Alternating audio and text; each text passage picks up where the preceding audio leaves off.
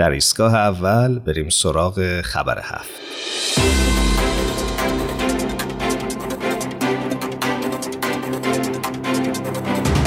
در سرویس خبری جامعه جهانی باهایی تیتر خبرش اینطور هستش که ساخت جهانی دلسوزتر دلالتهایی برای خانواده و جامعه.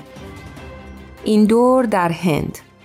تلاقی بحرانهای جهانی از جمله بیماری همهگیر جهانی ویروس کرونا رکود اقتصادی و فجایع زیست محیطی در آگاهی عمومی تمایل برای کشف مسیرهای جهت ایجاد ساختارهای اجتماعی، اقتصادی و سیاسی مبتنی بر فرهنگ دلسوزی و مراقبت را تجدید کرده است. در پاسخ به این علاقه فزاینده کرسی باهایی مطالعات توسعه در دانشگاه دوی آهیلیا در این دور مجموعه گفتگوهایی رو با عنوان ساخت جهانی دلسوزتر دلالتهایی برای خانواده، جامعه و بازار آغاز کرده است.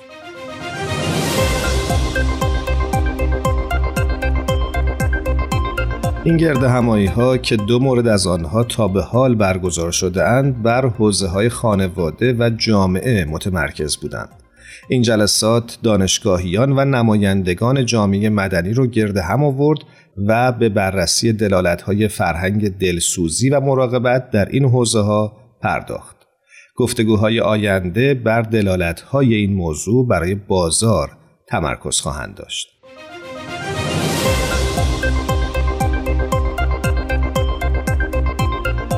به چالش کشیدن پیشورزها در مورد ماهیت انسان در سندی که توسط کرسی باهایی برای این گفتگوها تهیه شده نگرانی عمیقی مطرح شده است. های متعددی با های مختلفی اعم از اجتماعی، اقتصادی یا سیاسی مواجه بودند که نقش ضروری و حیاتی مراقبت و دلسوزی رو به حداقل رسونده یا نادیده گرفتند.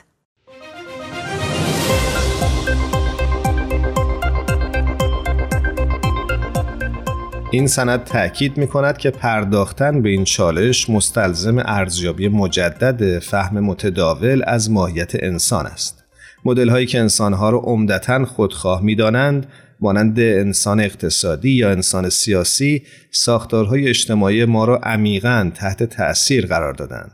این دیدگاه ها از رفتارهای خودمحورانه و رقابتی حمایت می کنند و نقش حیاتی نودوستی، همکاری و کنشهای جامعه محور را نادیده می‌گیرند. دوستان عزیزی که علاقمند هستند بقیه خبر رو مطالعه بکنن می‌تونن به وبسایت news.bahai.org سر بزنن و بقیه خبر رو مطالعه کنن.